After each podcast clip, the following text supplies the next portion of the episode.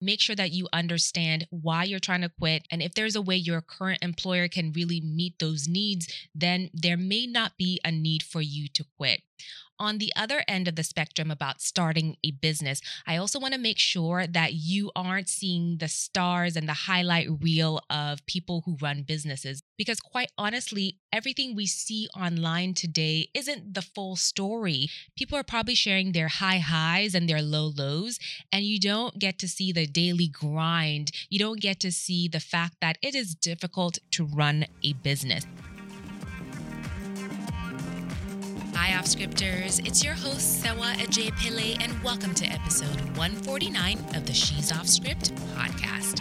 This is a show where we hear and learn from women who've created unique blueprints for their business success.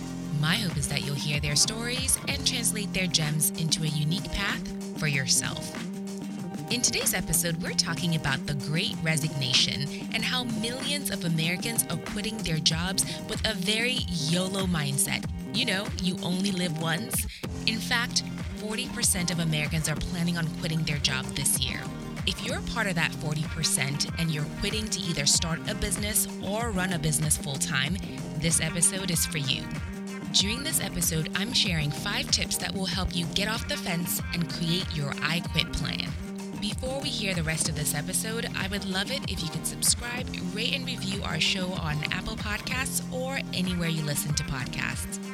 This will help to spread the word about our show so amazing stories we share can continue to inspire women looking to launch their own off script journeys. With that, let's go off script as I share how you can quit your job to start a business. If you're listening to this episode, you're probably thinking about quitting your job to either start a business for the first time or run a current business full time. Trust me, I've been where you are. You're probably agonizing about whether or not it's the right decision, whether or not it's the right time, watching YouTube videos, listening to podcast episodes. I have been there. I used to work for Wall Street powerhouse Goldman Sachs and left my role as a vice president to launch my consulting company, as well as this She's Off Script digital media company. Today, I'm going to be sharing five tips that you can use to put together a plan to quit your job if that's what you want to do. Right now, we're in a period called the Great Resignation. According to the US Bureau of Labor Statistics, in July 2021, 4 million people quit their jobs, and that has left a record 10.9 million job openings. And this is a phenomenon that's really impacting a lot of industries because people are just over it. They're quitting left and right. In fact, this summer, if you've been listening to this podcast, you know that my family moved from Dallas to Seattle. Now, the truck that was carrying all our stuff was so late. It was weeks and weeks late. And the day the truck arrived, the crew that was scheduled to actually unload the boxes didn't show up. And the manager later had told us that they just up and quit on him. And this is an issue they're facing is if people don't want to do the job, they are up and quitting. In fact, I was just talking to a friend who's a senior manager at a well-known company, and he was mentioning that there's also a trend of people interviewing, getting an offer letter, and then ghosting after they sign the offer letter, just saying, you know, I think I'm just going to go travel and backpack across Europe. This is a phenomenon that's going on.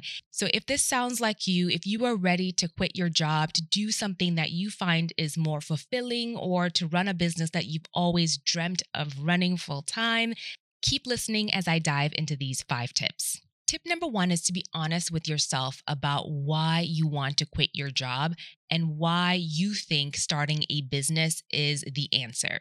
At this point, write out a list. Write out all of the reasons you feel like you want to quit your job and go to your employer and see if they can meet your needs.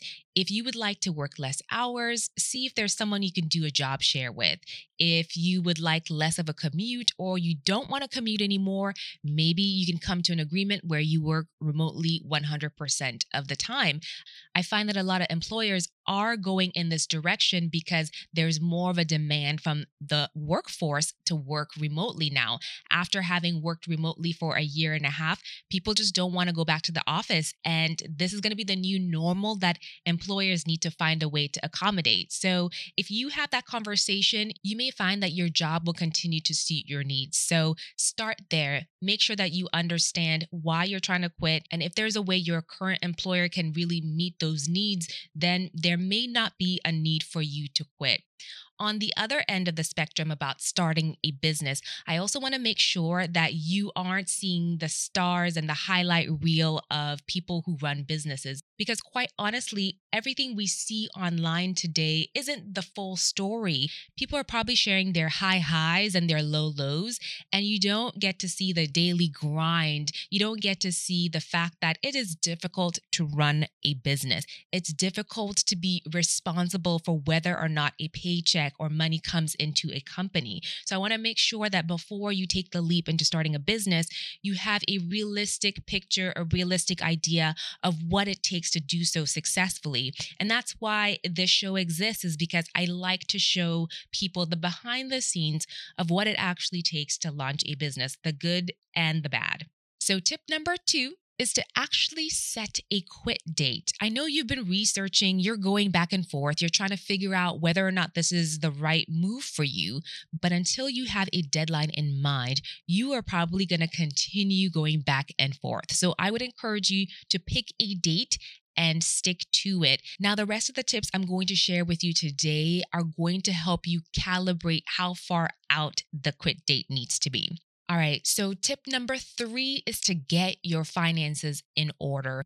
I know this was a big point of hesitation for me because I do have two kids, I'm married, and I just wanted to make sure that quitting my job wasn't going to negatively impact the well being of my family. I totally get it. That's probably a big hesitation for you as well. So, what I did given that I'm from a finance background, I put together an Excel model that I now call a leap tracker. And this tracker was accurate to a T.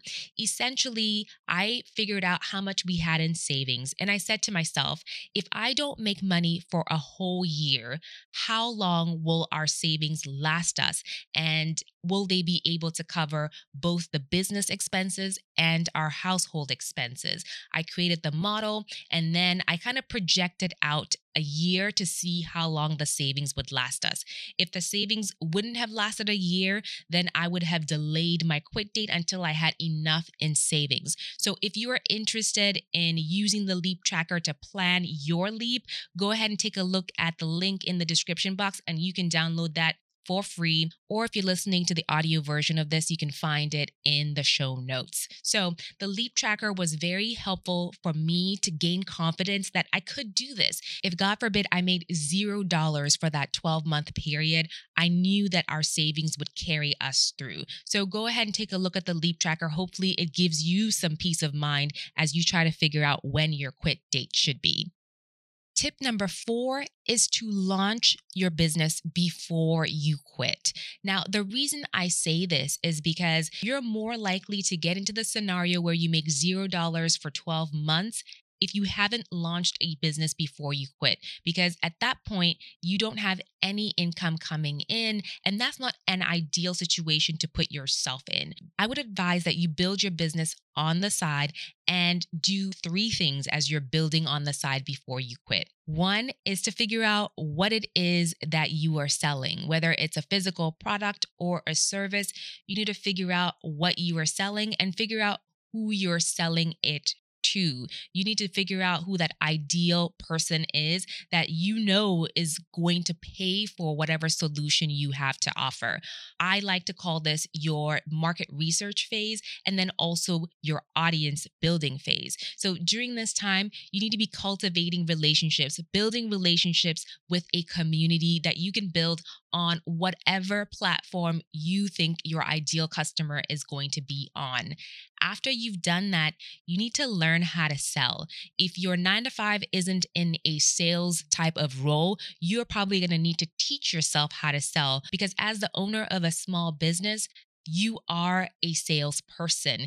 You need to be able to communicate the value of your product or service. You need to know how to talk about what you do, what you sell constantly, and get comfortable with doing that. Because as they say, closed mouths don't get fed. So you need to get comfortable with doing this before you are backed into a corner and have to do it in order to survive. Unfortunately, when people are backed into a corner when they have to sell, that's where you start to see shady sales tactics come about because they're not being genuine in their approach or in their intentions because they are just trying to make money. So I would caution you to give yourself the time and space you need to get comfortable with becoming a business owner before you need to do it to survive.